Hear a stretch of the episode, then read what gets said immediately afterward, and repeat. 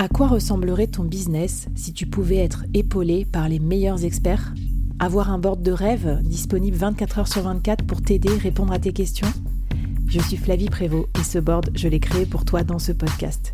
Tu es dirigeant, entrepreneur, freelance ou tu vas bientôt te lancer?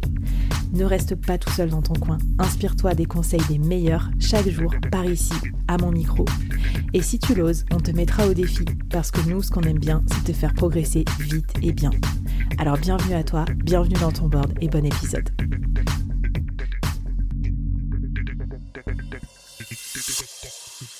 Hello Fatih, alors c'est l'épisode 2 de notre série sur la Demand Generation et tu voulais euh, bien nous expliquer, enfin voilà, un peu, plus en détail comment ça fonctionne. On a parlé de social, social, je ne sais pas comment le dire avec un magnifique accent euh, franglais. Euh, Qu'est-ce qu'on peut faire du coup pour générer Alors j'allais dire, on, on génère plus de leads, c'est ça, en, demand generation? Comment ça se passe? Parce qu'on veut quand même des clients, nous, en tant que solopreneur, on veut que ça aille vite. Exactement. Nous, ce qu'on veut, c'est on veut des clients, on veut pas des leads. Des leads, ça, ça sert à rien. Et euh, non, mais c'est vrai parce qu'aujourd'hui, on, on, en gros, la lead generation, euh, qu'est-ce qui s'est passé? On est passé euh, avec dans un monde où les personnes faisaient du porte-à-porte et attendaient les salons pour avoir des, des, informations sur des produits, des services. Quand je vous dis ça, c'était bien, bien évidemment une vingtaine de piges. Puis il y a eu l'avènement d'Internet et tout le marketing digital qui, qui, qui, a, qui est apparu avec. Et donc du coup, on a eu un phénomène où euh, le marketing commençait à s'industrialiser. Euh, il fallait passer euh, non plus d'une personne à une personne, d'une boîte à une boîte en porte-à-porte ou au téléphone, à commencer mmh. à, à parler à 10, 20, 100, 1000 personnes par email et euh, pareil mmh. pour le trafic, etc. Il y a eu une notion de d'ouverture comme ça, de euh, d'amplification de, de, masse et donc ça mmh. nous a obligés à nous équiper en outils d'automation, en à nous équiper voilà sur euh, toute la partie marketing digital qu'on connaît. Et ça a eu mmh. son temps. C'est pas que ça c'est pas que c'était une erreur euh, au moment où 2005 HubSpot euh, montre euh, ce, ce move inbound marketing le SEO était pas si compétitif que ça, le livre blanc était vraiment vu comme une euh, valeur perçue de malade, il n'y avait pas tous vos compétiteurs qui le faisaient, etc., etc. On était vraiment mmh. dans un tout, tout autre contexte. on arrive maintenant 15 ans plus tard, 15-20 ans plus tard, et donc du coup là, on est dans un contexte où c'est genre méga saturation du truc, livre blanc ça a plus du tout de valeur, tous tes compétiteurs mmh. le font. Euh, aujourd'hui, un contact, euh, un, lead comme on dit, c'est-à-dire un email ou un numéro de téléphone d'une personne qui correspond à notre persona, c'est une c'est une commodité parce qu'aujourd'hui avec tous les outils qui peuvent être d'enrichissement, etc. Aujourd'hui tout le monde ça peut. Coûte, euh, ça coûte 50 centimes, quelque chose comme ça. Même tu pas, veux l'acheter même pas. Même pas. À l'unité, je veux dire, mais si t'en achètes plein. Euh, même pas. Donc c'est c'est une commodité mm. et tous vos compétiteurs contactent en direct cette personne-là. Aujourd'hui, c'est c'est c'est un océan rouge d'être sur cette prospection sortante ou ce truc hyper transactionnel parce que tout le monde fait comme ça et donc on se retrouve à la fin à avoir euh, une quantité énorme de leads, mais le mmh. transfert vers du business est ridicule. En moyenne, il faut savoir que c'est 0,1% de conversion entre les personnes qui ont téléchargé par exemple un livre blanc et ceux qui deviennent euh, clients à la fin.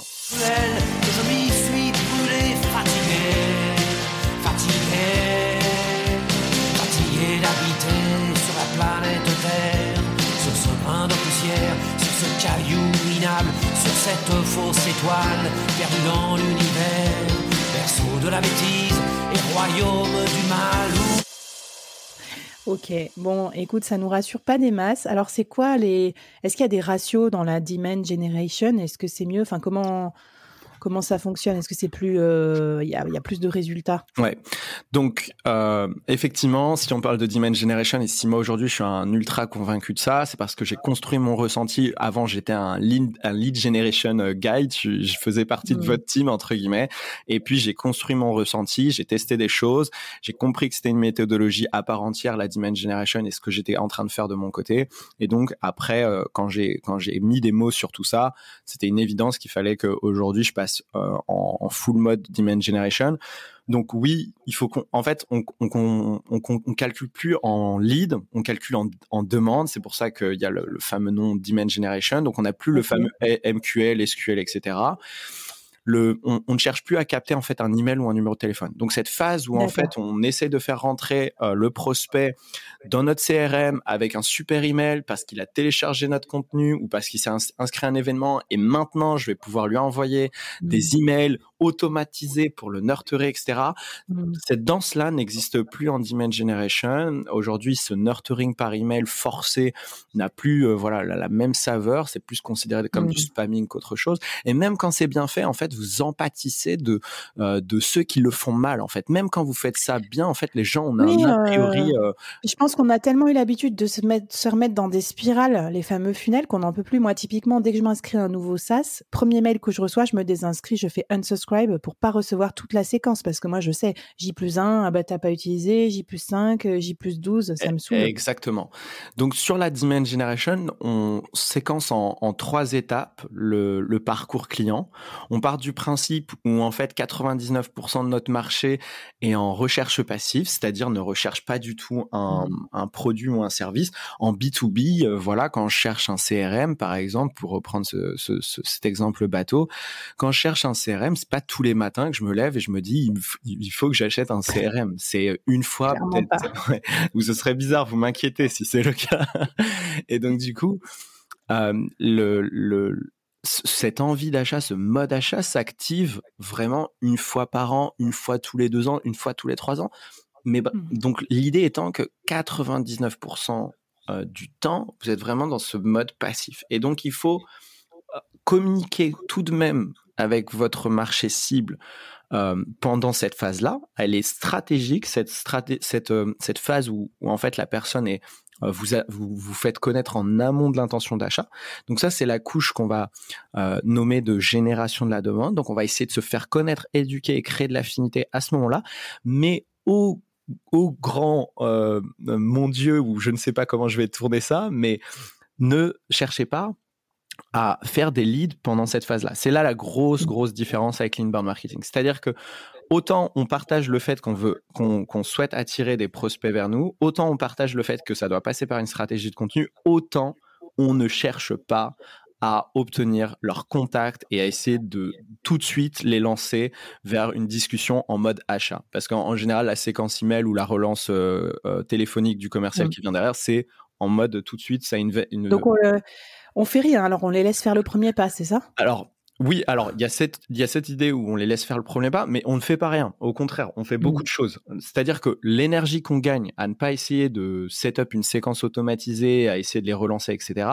On va mettre cette énergie pour créer le contenu le plus quali, euh, autant sur le fond que sur la forme. Aujourd'hui, on sait très mmh. bien qu'il y a quand même une certaine concurrence, mais en réalité, euh, quand vous avez un bon positionnement et quand vous avez surtout une euh, comment dire une un angle, une vision, un move le contenu résonne un peu plus. Euh, le, par exemple, je prends mon cas.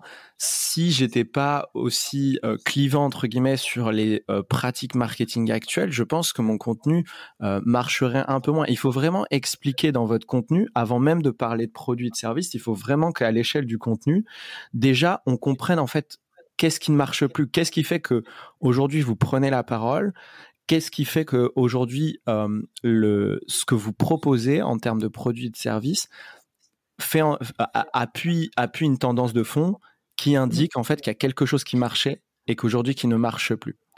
J'aime bien ce que tu dis parce qu'en fait ça résonne un peu avec les nouveaux codes aussi des réseaux sociaux. C'est en gros on a besoin de moins de leads qu'avant parce qu'on n'a plus besoin de 10 000 leads pour avoir un client. Donc, on peut se permettre de faire du contenu plus clivant, plus, plus droit au but et plus adapté aux clients que vous cherchez pour avoir directement de la demande sur un plateau et non pas des leads un peu informels. Écoute, Fatih, trop bien. Avant qu'on passe à la suite et que tu nous apprennes ensuite à, à quel moment il faut qu'on appuie pour faire de la demand generation, est-ce que tu peux nous donner un petit défi pour euh, clôturer ce, ce, deuxième épisode? Ouais. Euh, le défi, c'est vraiment de mettre en place votre euh, votre machine média parce que là, comme ça, c'est très difficile de vous dire tout ce qu'il y a à faire, mais grosso modo, c'est vraiment ça, c'est de créer une machine média.